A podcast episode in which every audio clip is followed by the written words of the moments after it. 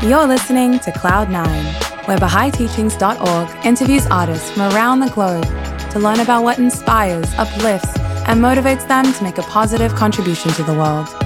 My name is Shadi Talui Wallace.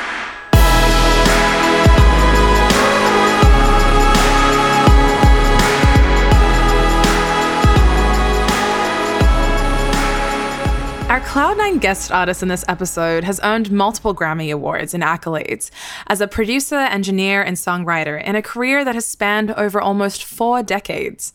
He's produced and written works for artists like Carlos Santana, Ricky Martin, Bon Jovi, Janet Jackson, Luis Miguel, Khaled, Ozomatli, Ana Gabriel, Selena, Michael Jackson, and the list just goes on and on. He's made critical contributions to the music world by introducing Western audiences to Latin music and also introducing Anglo music to the Spanish speaking world by translating hit songs for artists like Boyz II Men, Sting, Brian McKnight, and Toni Braxton, and again, the list goes on and on. Our guest artist in this episode is also a performer and recording artist in his own right. He's made appearances on stages all over the world and released two solo projects under his own name, most recently an album titled Crucenderos, which he released last year. He is also one of the founding members of Oneness, a nonprofit organization that promotes racial unity through music, arts, and education. Our guest artist in this episode is none other than KC Porter. Born in Los Angeles, KC's parents, who were both successful artists and also members of the Baha'i faith, accepted an invitation in the 1970s to move to Guatemala as a family when KC was just seven years old. It was here that KC's parents would assist in strengthening the local Baha'i community of Guatemala. And it was during this time that KC was first exposed to Latin sounds, rhythms, and instruments. In his interview with Cloud9, we'll hear recollections of what it was like to work with some of the world's biggest artists in bridging the West with the Latin music world. We'll learn more about his organization Oneness and his recent album release. We'll also discuss the role and impact that faith and spirituality has undoubtedly had on his own successful career. KC Porter, welcome to Cloud9. Great to be with you. Thank you for having me. So let's take things back a bit. You were born in Los Angeles, and in the 1970s, early 1970s, when you were just seven years old, your parents left their successful careers to move you and your family to Guatemala, a country that was in the midst of a military dictatorship and a civil war. Most people would have thought your parents were crazy, but as Baha'is, it's quite common to leave a comfortable life in pursuit of establishing Baha'u'llah's world embracing vision of unity and oneness in other parts of the world. So, could you walk us through this transition and the impact it had on your own faith as a child?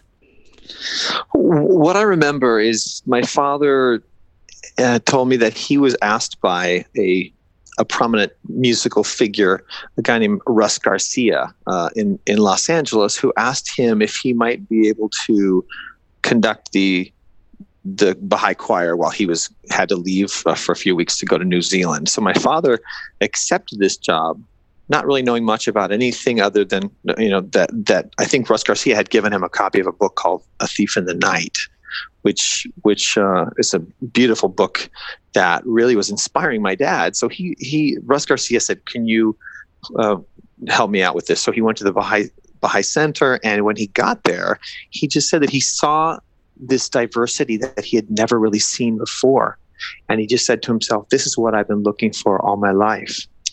And um, and it just really to be to be exposed to people of of all you know of all races um, just in a way that he hadn't seen before. So he ended up becoming a Baha'i, and my mother kind of grappled with it a little bit over time. She became a Baha'i, and once they, once like I think a year later, it took my mom of a while to kind of to to fully make make you know to to embrace the the Baha'i faith. But then she and he decided they wanted to do something greater, which was to go to Guatemala. So we are now on an airplane. I'm seven. We had sold our home had the garage sale, the whole thing, and we're going into a country where, yeah, I had no idea what was going on, and I don't know if, if my parents knew what was going on in Guatemala with uh, politically, um, but we went there, and um, it it changed my life without a doubt. I learned a whole new culture, and um, and just kind of stepped out of a comfort zone that was really um, you know, I had a you know wonderful you know this life where living in a in a nice suburban neighborhood in, in Los Angeles, and um, so I but I didn't I, I, I think the hardship that I got to experience wasn't that bad, but it was uh, it was more it was so much more enlightening and more um, it was just, uh, you know, it really changed who I am. And, you know, that's the next story. we'll get, we'll come to that. We'll come to that. So it's without a doubt that your immersion in Latin music is a result of your family's faith and their decision to move to Latin America. So I'd love to now talk about what this experience was like for you on a musical level.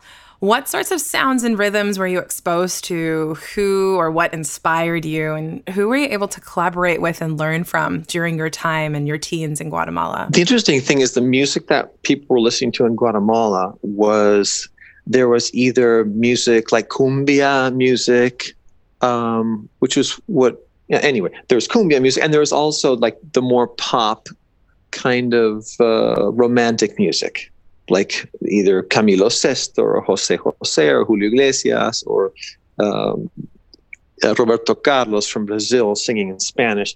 So all of a sudden, I am just listening to all this beautiful romantic music, and and what was really the import music for Guatemala was the romantic music from abroad. So I was listening to like Latin romantic music, and then global romantic music, uh, and and there was there was some rock and roll, but I didn't get as much rock and roll because it was just really it's such a romantic culture that so the rock and roll was just kind of like a hidden thing that you, you it was harder to find that even though I would go on to produce a lot of rock uh, bands from Latin America, I kind of got a, a sensibility for romantic music. Interesting. So we'll we'll delve more into this influence uh, later on in the interview. Um, but coming back to like the beginnings of your music career, I know I'm simplifying things here a bit, but after roughly 10 years in Guatemala, you returned to the United States to study music and soon began working as an arranger, composer, and producer in Los Angeles. Now, having been immersed in Latin culture and music for so many years, I'm really curious about what your observations were surrounding Latin music in the West at the time and what you believed your experience would bring to the table. I think I'm, I'm just really curious about that breakthrough moment that you saw in bridging these two worlds. Well, I don't think there was like this aha kind of moment in, in this sense. I mean, it really, what it was, it was a time when uh, global Latin artists were were trying to figure out what their production would sound like and if their options were to record in their hometown or to record in Spain, which was like really that was like the production hub for a lot of Latin artists, or to go to Los Angeles.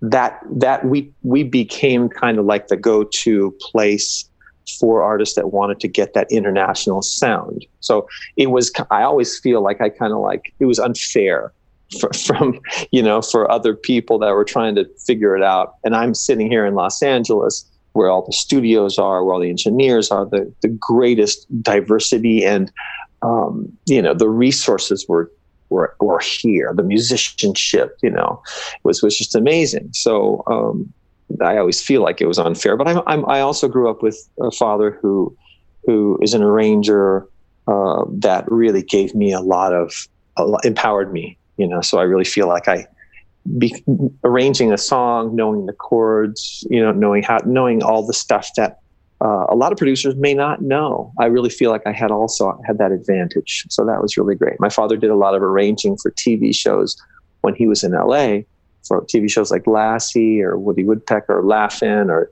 a lot of different uh, you know just very diverse and um, and he and that was something he did give up when he went to Guatemala. So yeah. And like we had, you know, we're talking like Janet Jackson, Geri Halliwell, mm-hmm. which I know from the Spice Girls, Bon Jovi, Brian McKnight, like these huge musicians like Sting. Like what what was going on in in the United States or in the Western music world that compelled these really well-known Western artists to start singing their same songs but in, in Spanish? Yeah, well, I had been working at A and M, so there was a lot of the A and M artists, from Sting to Janet to um, Lady in Red. Chris de Burgh was A and M. Um, they also had, um, I think, U2. I wish we could have done U2 in Spanish, but but a lot of people were realizing that there was like half a billion people in Latin America, and trying to get that. All you had to do was do a Spanish version of your song. Well, and all of a sudden you'd have you know that those numbers as new fans i think everybody was interested in that i remember bon jovi was saying like what do i really have to do this and uh, you know, and um, and I say, well, you know, that's there's I said there's like five to six hundred million people in Latin America, and he's just like, okay, let's do it, you know, no problem. But I, you know, I think labels want want, but but it ended up changing the landscape of, of Latin music, in my opinion, because a lot of stuff that we did, like Toni Braxton or Boyz II Men, uh, we did a whole album with Boyz II Men. The Evolution album was done in Spanish, so that that I think made its way to the to Latin audiences, and then before you know it, you start seeing these R and B influences in Latin music, and that was really exciting to see, and it still lingers to this day. Wow, yeah, absolutely. Like we hear so much cumbia, reggaeton, so much influence from South America um, entering or being introduced to the Western um, music scene. So it's wonderful to hear kind of where the the beginnings were and how you were a part of it. So, in addition to working with some of the biggest names in Western entertainment and translating their hits to Spanish for the Latin audience, you also worked with some of South America's most popular artists Los Fabulosos, Selena, and Ricky Martin, just to name a few, as you'd already mentioned. How did these collaborations come about, and what were you hoping to really introduce for the first time to a Western audience? Well, I had been doing a lot of pop music, uh, a lot of Latin pop, and um, the the Fabulosos Cadillacs came along. Their manager was a good friend of mine, and he said, "Hey, there's this band, and we're trying to find a producer for them." And I, I didn't feel like he was right in line with what I had been doing, and and I played some for my wife, who's a big specials and uh, English beat fan, and she just said, "Oh my gosh, you got to do these guys." so we immediately uh, agreed to this, and the the media was all over this one, saying like, "Oh, these." The, you know these guys are gonna their sound will, will be ruined this guy's a pop producer and, and they're from argentina and and the guy who who who was the big pop rock or the rock producer of argentina gustavo santaolalla who later would go on to make you know the scores for Brokeback Mountain and North Country. I mean, he won back to back Oscars.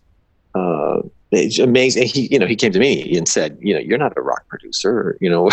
right. And I said, well, you know what? We're just having fun here. You know, we're doing our thing, and it ended up being like a big, you know, big great thing. And the song Matador came from it. And now it's a big anthem. And at the soccer stadiums when, when someone's about to score, everybody sings the song "Matador, Matador." Yeah. You know, so it's. Um, I think the, the the thing is we get stuck in stereotypical things that we have to do. Ricky was a was a fluke thing. We we we gave him what he needed, what what felt right.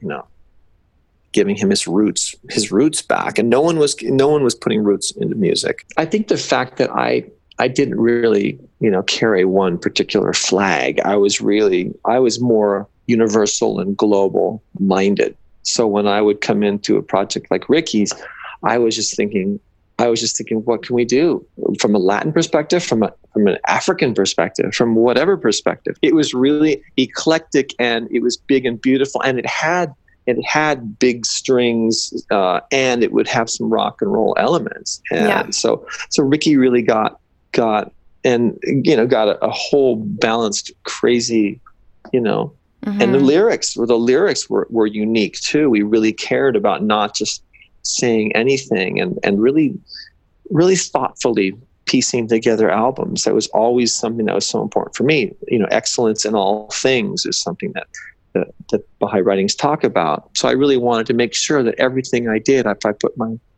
you know my my you know my seal on it, it had to be it had to be as excellent as I could make it. Of course, of course. And tell me if you think this is too personal or racy. Mm-hmm. But as to the question of identity, you're visibly this Caucasian American man, but inside you've got all these very strong Latin roots. So I'm really curious about how these artists perceived you and how you perceived yourself, and if you experienced any of this kind of like imposter syndrome that we hear um, a lot of people talking about when they're working with communities that are different to their own? I think, eh, you know, the critical years that I grew up were seven to 17. So I really feel like I, I am kind of at my core very Latino, you know, and I feel like it's a double edged sword for me. And I feel like, and it, it's just like, if I want to turn on my Latin side, I'm, I'm Latin. If I want to turn on my, my gringo side, you know, I, am I'm I'm there for whatever yeah. whatever occasion, you know, and it's great because I really feel like it opens doors in ways that you know no other no nothing else could. You know, language is so important, and it's but I understand the culture, so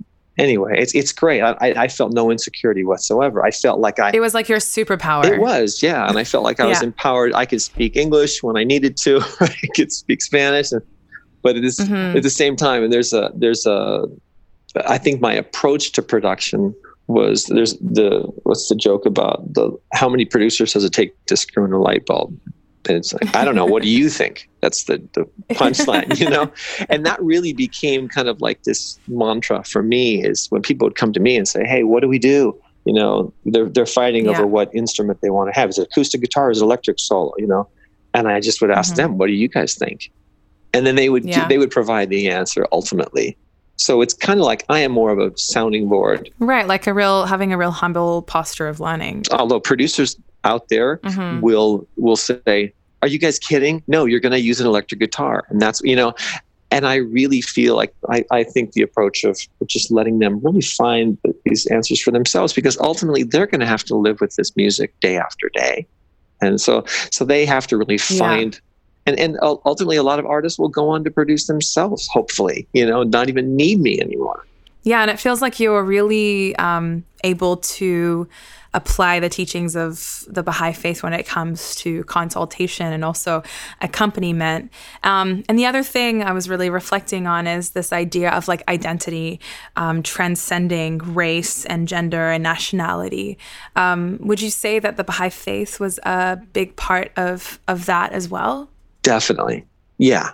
Yeah. And I feel, I, I feel that every day. I mean, I'm conscious of that because, because at the core of what the Baha'i faith is all about is the unity of, of all humankind. So how can I not be trying to recognize that in everything I do? Because there, there is no exclusivity in what we do as Baha'is. It's so inclusive of all of all people, of all thought. Somewhere in the writings, it talks about uh, to not come in saying like I know everything and you don't know anything. That's not a that's not a, conducive to influence to influence, right? As right. a teacher. But if you say like I don't know, but let's investigate this together and, and mm. find the truths together.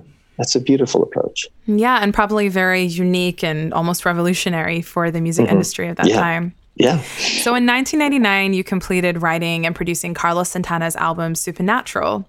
You were awarded a Grammy for your work on the production of this record, which sold over 30 million copies worldwide. And you also won a Latin Grammy for your work on the single Corazon Espinado. Yes, with Mana. Yes. Uh-huh. Could you share how that connection came about with Carlos and also the inspiration behind the album? Because I know that there is a very strong connection between the writings of Baha'u'llah, in particular, uh, a book which he revealed called The Hidden Words, um, to this to this story and to this record. Well, we had just finished releasing Ricky Martin's music that um, there was a song Maria. It became a big hit all around the world, and especially in France, it was a big. It was you know huge phenomenon, and and and Santana had been touring Europe, and he saw what a big phenomenon Ricky was, and he called our office when he got back to to the U.S. and said, "I I want you to do what what you did with Ricky with me," and um, I mean that's it's just kind of like I, you, there's no guarantee that that can happen. It's just a lot of timing and a lot of good luck. And but I think that but it was strange because we said absolutely. I reached out to my good friend JB Eckl, and JB was like, "Oh, dude, I'll do anything." And like, so we immediately we we set up a, an, an appointment. We went down to the studio And um, we met with Carlos, and the crazy thing was he starts pulling out all these these paintings and posters, and we're looking at these paintings. Wow, these are beautiful, Carlos. And, yeah. and then he just kind of looks at us and he said, "That's what I want my record to sound like." we were like, "Is that how he sounds?" Yeah. Oh yeah. You should have JB on the sh- on on the show. Yeah, uh, but it's crazy because he he really would see see music, you know, in ways that and and and he would communicate in ways that were, were just kind of like supernatural. You know, he really he was on a frequency that I really really give him so much credit for because I really feel like he's he's really tried his best to be focused and you walk into the studio in the morning and instead of saying hey how about those dodgers he's saying we need to spread a spiritual virus you know and that mm. sets the mm. tone for the session. And that sets the tone for we're like oh my gosh yes thank you carlos. You know, thank you for reminding us that we are again we are spiritual beings here with a responsibility as artists. So so we we met with carlos up at his at his home in san rafael uh, california northern california. And um, so he he just brought us into all this his spiritual aura uh, you know, it's really beautiful. And and and as we were, uh, we would talk about so much spiritual, spiritual, spiritual stuff. And then as we were leaving the first day, he said, "Oh, I want you to have this present," and he gave and he gave us a copy. One of us gave he gave a copy of the Hidden Words, and and I think he had another book of Conversations with God, and he signed the books and gave them to us. But we were and we were wow. like, wait a minute, Carlos. Um, so you know about the Baha'i faith and everything? And Carlos was like, he said, oh, it's beautiful. And and every time we talk about religion, he would always say, it doesn't matter if you're Buddhist, if you're Baha'i, if you're Christian, you know whatever you know and we were very and he would say that on stage too and just really somebody who uh, in his words, he always talked about embracing, embrace your absoluteness, you know. And mm-hmm. so it's kind of mm-hmm. back to that mm-hmm. whole concept of oneness, the oneness of humanity, and the oneness of God, and the oneness, all the oneness of everything. Um, and uh, so, anyway, so he really wanted us to infuse that into the music. So we were really given this, this, this responsibility to to try to do something. And there's so there, there's a song that JB and I during the Baha'i fast. I guess it was 98 or I don't know. I guess 98 before the record came out. And um, we were reading a, a, writing, and I and I found a quote. I think this is the one that says, "It says soon the whole world, as in springtime, will change its garb. The turning and falling of the autumn leaves is past. The bleakness of the winter time is over. The new year hath appeared, and the spiritual springtime is at hand. The black earth is becoming a verdant garden. The deserts and mountains are teeming with red flowers. From the borders of the wilderness, the tall grasses are standing like advanced guards before the cypress and jessamine trees, while the birds are singing among the rose branches like the angels in the highest heavens, announcing the glad tidings of the approach of that spiritual spring and the sweet music of their voices is causing the real essence of all things to move and quiver. And we were, so we were in the Baha'i fast is 19 days prior to the uh, the New Year, which is the spring equinox. So we were a- approaching this, you know, this new spring and looking at everything around us, and it's beautiful. But knowing also that in, that the Baha'i faith talks about that we are living in this spiritual springtime right now. So that's something that that we wanted to try to talk about in a song. So we wrote a song called Primavera, um, and it says in the in the verse, it's uh, it says La tierra negra se vuelve verde y las montañas y el desierto un bello jardín. So the black earth becomes a verdant garden, and the and the mountains and the deserts become a beautiful garden. And then the chorus says, Como la semilla lleva nueva vida, hay en esta primavera una nueva era. So it's just like in the in uh, like the seed that carries new life. There is in this springtime a new era, you know. And Carlos just like lit up when, when we when Loved we played it. it, for him. Like, yeah. So I mean, I could tell you the whole, more. I don't know how much time we have, but yeah, Well, Just do it. Just tell us everything. every time. Just start from the beginning. Well, the funny thing about that song was, as we were putting it together, so Carlos, he said, "I love it, I love it." So we went in the studio, started working on it, and um, Carlos came out to the studio, and we worked on the solo for the for the song, and then and then he left, and then we stayed up for hours, you know, constructing and deconstructing the solo, and we are like, "Yeah, we think we got it." You know, we cut, we cut and, and edited his solo, and it's beautiful now. And then the following morning, he walks in. He said, and we're like, "Hey, Carlos, we got something for you." And he said, "Oh, I, I got something for you guys too." we're like, "Oh, what is it?" You know, like we defer to his greatness. and yeah, he says, yeah, yeah. I was thinking about because we were so excited to play him the intro to the song, right? And he said, I was thinking about the intro to the song and how instead of being like this, you know, this handshake, this like this strong handshake, I wanted to be more like a warm embrace. And we were like, Mm. yeah, that sounds great. He said, like kind of like the sun when it's coming up on the horizon in the morning, the sunrise, you know, it slowly starts to warm, warm you. He said, you know, and, and we are like, yeah, that sounds great. He said, oh, also, you know, if you would indulge me, let can you let me play play it for you, you know?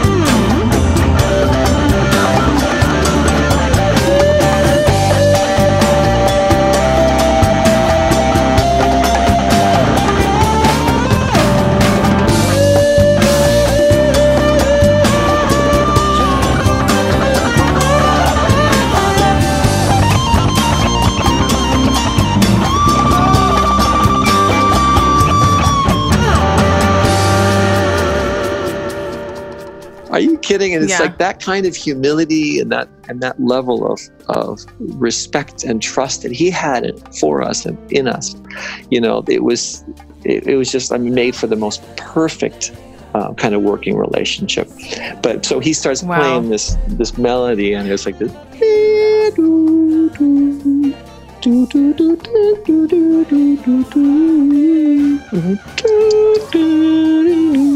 And it was just beautiful melody that just felt like, yeah, we, we get it. But he really is thinking, he's thinking uh, with those kind of uh, images in his head. Mm, Colors sometimes, mm. and we were always joked about. Carlos is going to say, "Oh, can I want, can I have my solo more green?" Or you know, we always joke, and he really never did that, which is which is I mean, Yeah. because that would be maybe too predictable, right? but but there was Mhm. one moment when he said we were working on I think the uh, after the second album we did after after Supernatural we were doing a single for another record and he said oh that mix uh, it feels a little I think he said it feels a little little red or can, can you make it redder? You know? And it was like, we knew that it was maybe it just needed to be warmer perhaps you know or that those Yeah. you, know so we got to kind of finally we got to to, to guess at what he meant by that that particular color but um yeah but it was a real beautiful experience working with him because he did allow us to to use our spiritual uh you know our excitement and spiritual energy and put that into something that he wanted to see uh, you know hit the the airwaves and he wanted to spread Yeah. the spiritual virus Wow. yeah That is like, I'm so glad we captured that. That's so precious. Yeah. And so, yeah, to have that experience with such a great, such a greatness. I don't even know how to call Yeah, him. yeah. He's not a prophet, but yeah, yeah. No, but he he really is, uh, yeah, yeah, exemplary in, in the musical world for sure. Um, so speaking of great musicians, in 2001, you also joined forces with Michael, none other than Michael Jackson, following the attacks on. Uh, sorry, I shouldn't be laughing. The attacks on the World Trade Center, um, and you worked on a benefit song called "What More Can I Give?" Is that correct? Yeah, we worked on he called yeah the Spanish version. Yeah. How did that? How did that? How did that kind of come about, or what was that experience like? Yeah, we got the call, and Michael wanted wants to meet and wants to talk about this thing that he had already started. They they started working. They had Beyonce had sung the demo and all throughout in, in English, and so I we took the song and we did a Spanish Spanish version, and it was just kind of like you know, can you help make this happen? So it's really start calling people and immediately I called Ricky, I called um, you know, we called Ricky, we called Shakira, we called everybody. Before we knew it, we had Celine Dion on the track. We have uh, Jon Secada, you name it, Luis Miguel, Shakira, everybody. With uh, Gloria Estefan, uh, Julio Iglesias, Luis Miguel, uh, Olga Tañón, the biggest, the biggest names in the Latin world. And um, yeah, so it was great. And Michael came in one day, and when I and I was piecing it all together, and he just heard it, and he, you know, he was he started, you know, tears coming down his face, and he just looked at me and he said, like, he said, I love it, and can you help me do the the English version? But the English version, wow. yeah. So the English version was already kind of underway, and it's kind of it, it you know, it's tough when you have a, a, a lot of people working on you know something a lot of one a lot thing. of chefs yeah. Yeah. but luckily for me the Mhm. spanish one really represented what i what i my my vision and it's so that that i'm very proud of how that turned out we even had luther vandross at the end and oh man it's just crazy. Um, juan gabriel um, if you've heard of any of these these names but did the biggest names. But um, so that was michael's attempt to do something. He really had such a big heart and wanted to do something to honor the victims or the the, the families uh, or for the families of the 9-11 vic, you know tragedy.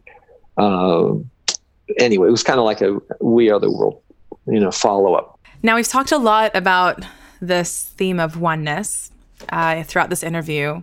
You're one of the founding members of Oneness, a nonprofit organization that promotes racial unity through music, arts, and education. Through his writings, the founder of the Baha'i Faith, Baha'u'llah, shares that we are all created from the same dust and that we are like the fruits of the same tree and leaves of the same branch.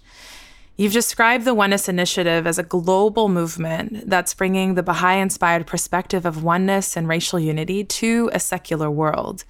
Could you elaborate on this project, how it came about, what it entails, and who you've also been able to collaborate with? right around the same time we were talking about 1999 2000 it, it came to a point where we were thinking uh, a friend of a friend of our family faith holmes and i were, were talking we're, we have these late night jacuzzi meetings right and and she said Okay. she says oh man we should do something for you know to help fight racism and you know and and I said, yeah, we could do a song. Or she said, we should do a song for that. I said, why do a song? Why why don't why not an album? and I kind of like, you know, hey, ambitious, and we're like, why not? Let's do something big, you know, because we had a lot of resources. We were really, you know, in in, in a great place, and we knew people from Recording Academy or people from the all all the music industry people, labels and whatnot. So we um, decided, let's do something. What they said, well, what do we do with all the money when we get all the money from the record sales?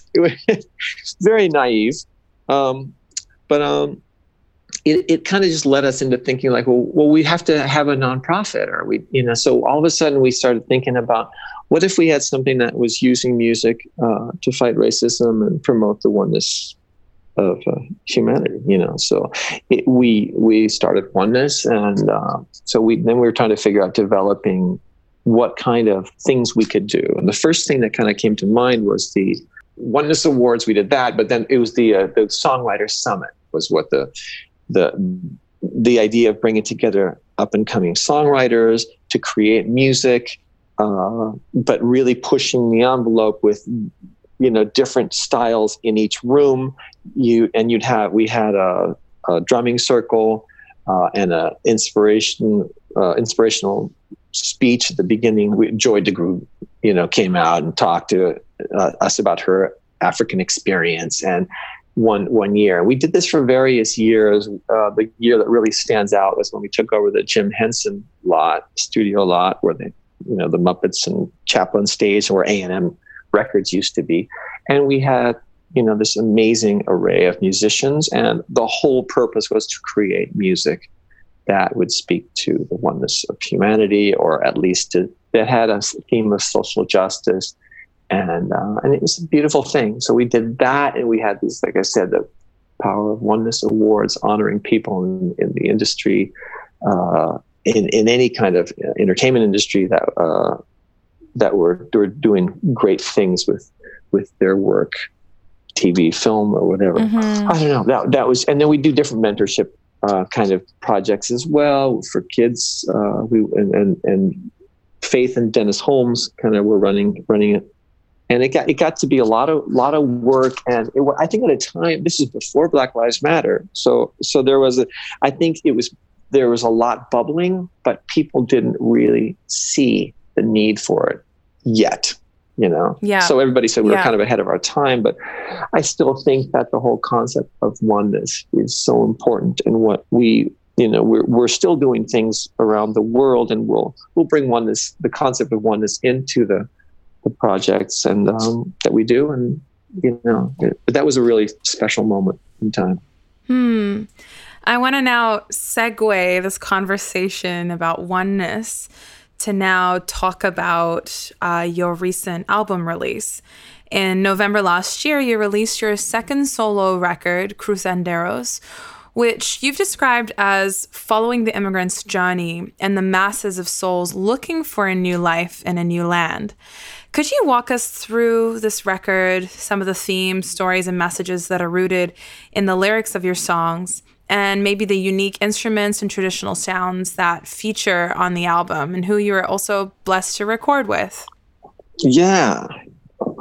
Well, we, yeah, it was a beautiful, beautiful opportunity to to call on a lot of the people that I had been working with uh, through, you know, through my career. One of them was uh, like Gaby Moreno, the young Guatemalan singer. We also brought in La India, who's uh, I, I had I written or actually produced back to back hits for her. She's a salsa artist, and we did her pop stuff and um, Mm. she's she's always been a good friend and a fan, and, and that's the you know that's what you want. You want someone who likes your music to sing on yeah, your of record. course. So she came in and sang on a song called Pasaporte.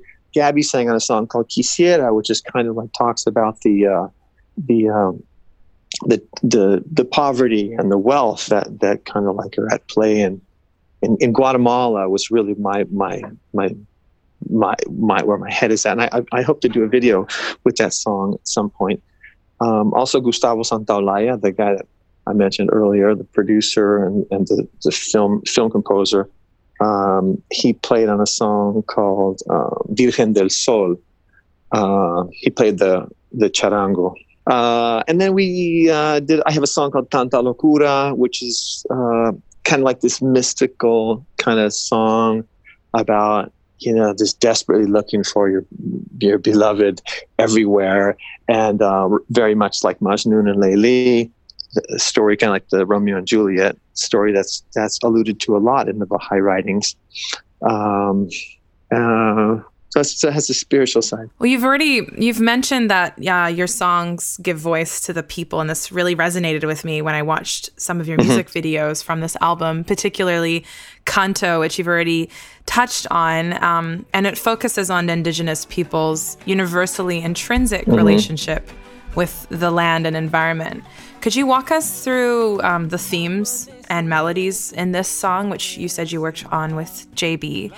um, who's a musical colleague of yours, particularly for our non-Spanish speaking listeners, including myself. Yeah, canto. So, so it's it's um, yeah. Maybe I'm trying to think of how the the the video kind of helped define things a little more because we decided to to focus on four different four different characters that were representing different um, uh, Native American tribes from South America all the way to North America, and so really touching on kind of the things that are the themes that that are kind of afflicting the planet that are basically um, caused by by you know corporate greed and uh, the burning of the forests or the or the polluting of the of the water. But but the song says "Ca- "Canto de la tierra, canto de la tierra."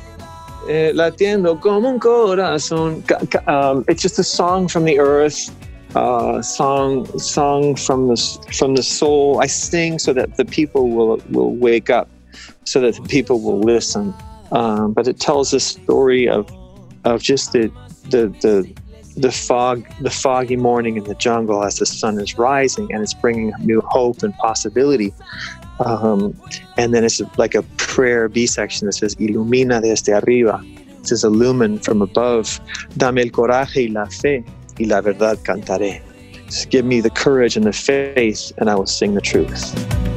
Dame el coraje y la fe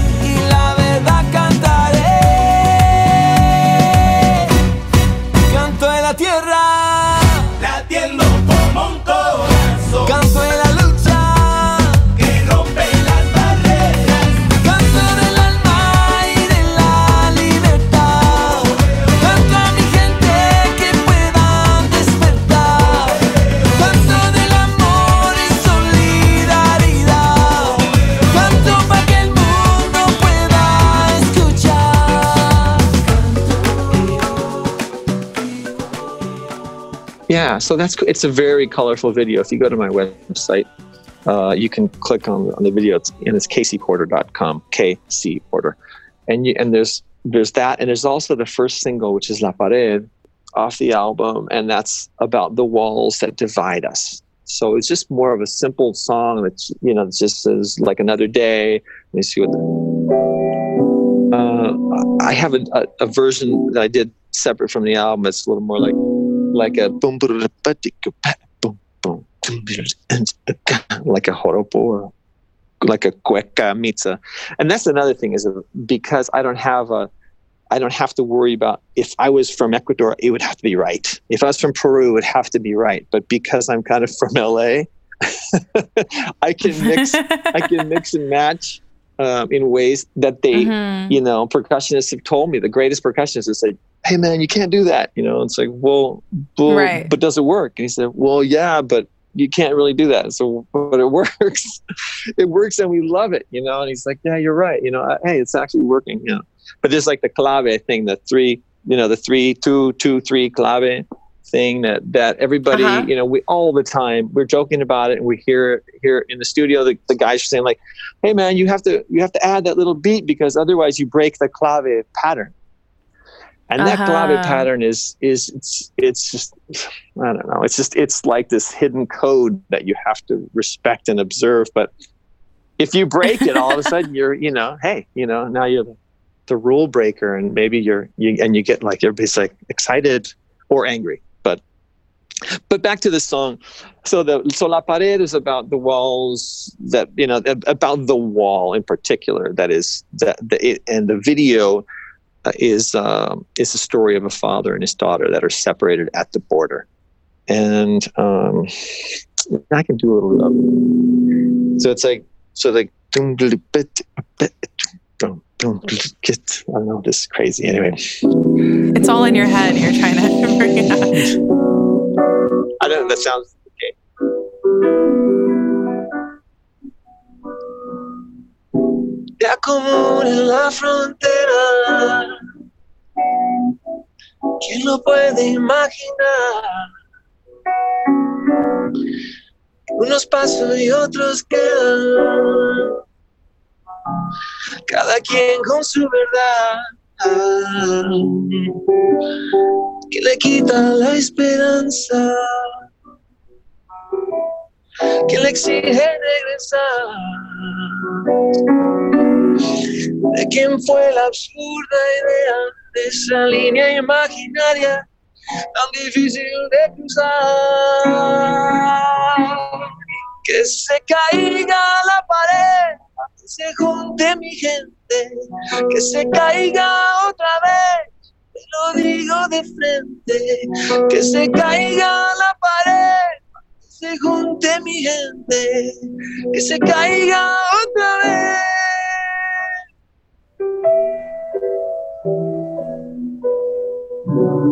You know that kind of thing. Little little South American Beautiful. thing, but that was I loved that version. That was just the stripped you. down version. That yeah, was gorgeous. I like that more, you know. But it's like I sat at the piano. I'm like, I'm a piano player. How am I going to do this without a percussionist? Now, now I like this better. So now I don't need a percussionist, at least for that song.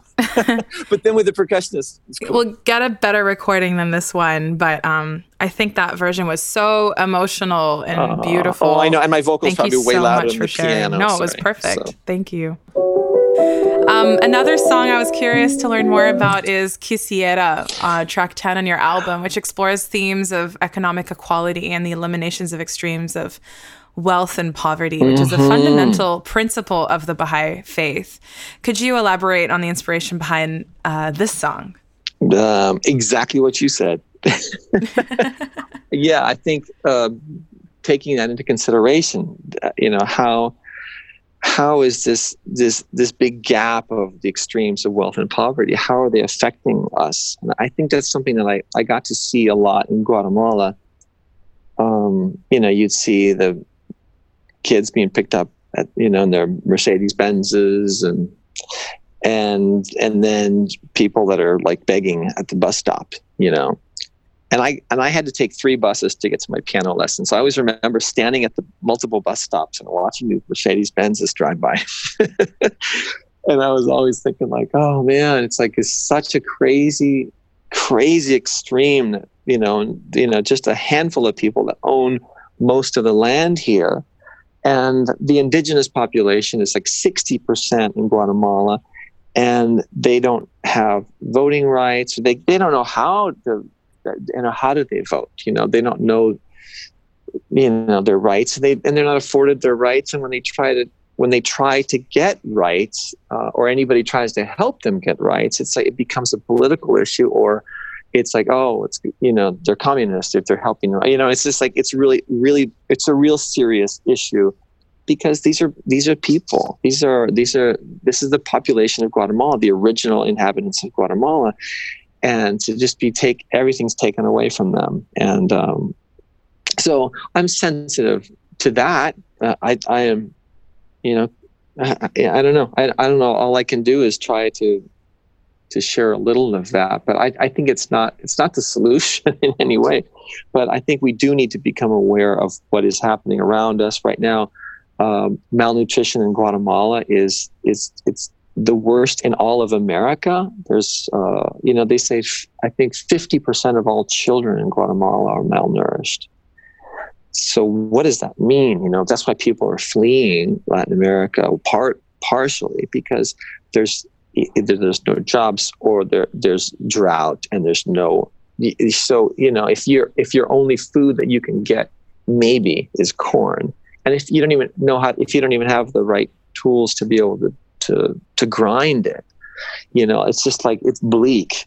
Uh, and then, of course, then the violence that people are fleeing from uh, Guatemala is getting worse, but it's still not as, as bad as Honduras or El Salvador. But uh, my heart has to has you know has you know has deep roots in Guatemala. But it's it's always a challenge to figure out what can we do, how can we how can we help. But I, I think you know trying. And do you do you hope that like I have a few questions about mm-hmm. just your vision with your music because you're addressing these really hard hitting issues that are not just relevant to South America, they're relevant to the world. I mean, mm-hmm. Your story of like the in- injustice around indigenous populations is very familiar to me living in Canada. So, mm-hmm. yeah. What do you what do you who do you hope is like listening to your songs and, and most impacted and and what do you hope to really overall achieve with with your music and your lyrics well it's interesting because i did go to school uh, a number of schools in guatemala but i ended up at the american school and i remember a lot of the people that were in my class and other classes they were the more affluent people in guatemala. And um, so i think i think about some of the people i know still are people that are well connected well you know well off. Um, and I'm hoping that that you know I can you know kind of be a, a constant reminder to anybody out there that you know that that there's there's still a lot of stuff that needs to be done but I, I feel like we we keep falling back in a you know in what we you know the comfort that we know. And how do you how do you put yourself out there and with you know and it's it, it can be dangerous too. I mean because guatemala and, and and and latin american countries there's a lot of kidnapping a lot of stuff like that. So there's all kinds of stuff to be to be aware of but i think when you have those kind of extremes of poverty and, and wealth it, it's it's only a matter of time before it's going to start getting you know it's getting it's going to get worse and worse and the, the stories are starting to, to surface, although people have been trying to keep under you know, under wraps so that no one really knows about that, so tourism doesn't drop. you know. But stuff stuff is happening, and, and it's because people are. You get desperate. You're hungry. You want to. You know. You'll do whatever it takes, and that's it's human nature. So we, so we really, you know, we need to do a lot of work. Hmm. I mean, what I'm hearing from you is that you really want your your music to be a voice for the voiceless, but also to draw attention to a lot of those injustices and to those people in power um, to pay attention. If I'm not mistaken. yeah yeah and be open to hearing everybody's voice and and i i understand that there's two sides the whole our our you know the united states being so polarized it's it's telling because there there are there's truth to all to all everybody's perspective no one no one has all, is all right and no one's all all wrong you know You've had such a full and extensive career in music, and looking back, what experience has really stood out to you or been a highlight for you? uh, musically, uh, I really feel like I feel like meeting someone like Santana was, you know, and people when you find the people that are at the, you know, the most respected artists, or like Celine Dion, you know, when you walk into the studio or show walk in, walk in and say, if it's not too much trouble, do you mind if I have five minutes to breastfeed my baby?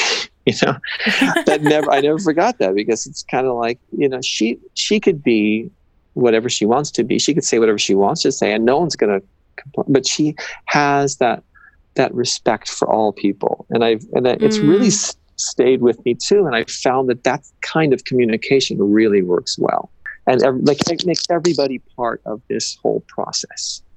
Um, either musical process or this process of life. You know, what what can we do? You know, consulting, as you as you mentioned too, that is so important.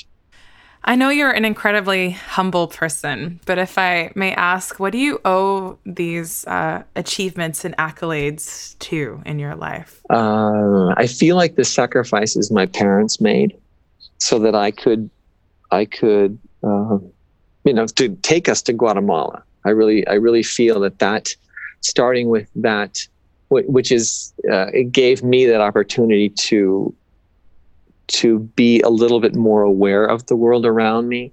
I think in the writings it talks. One of the things it talks about is accustoming your children to hardship, and I think that stepping out of my suburban LA life really did give me that opportunity to. It wasn't even as much a hardship; it's just exposing me to to a world, another another world, and just to be open minded more so. You know, coming back to the United States was a culture shock for me. It wasn't the other way around.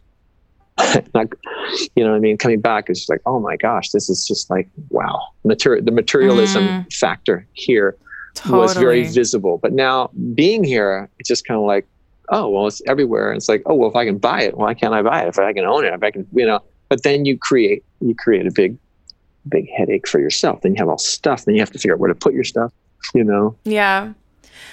Well, before we close, we always like to ask our artists what they've got coming up in the pipeline. So what what have you got coming up in the pipeline? Oh, after I produce this, uh, this Mexican rock band, Panteon, I will be, I think I'm going to be flying to Spain to do my third album. I really, the song, Woohoo. the song Tanta Locura, really of my, my album, it kind of gives you a taste of something that really just moves me a lot. I feel like the, the music of the ru- rumba, rumba flamenca is uh, just, it's so deep and so passionate.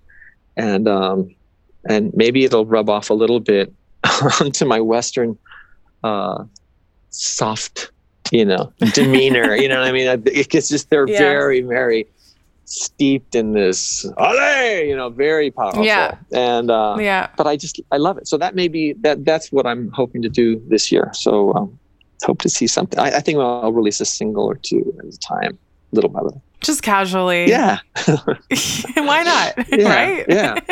Who knows?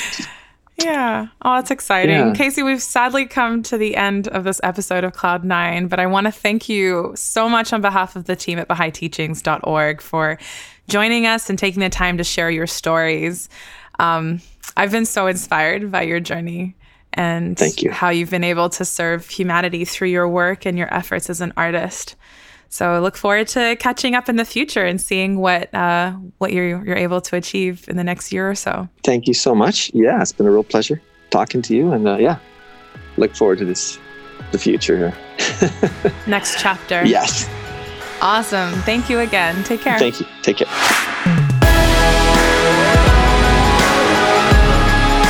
Thanks so much for listening to Cloud9. I hope you enjoyed this episode. Feel free to check out BahaiTeachings.org, where you can find more Baha'i inspired podcasts, videos, and articles.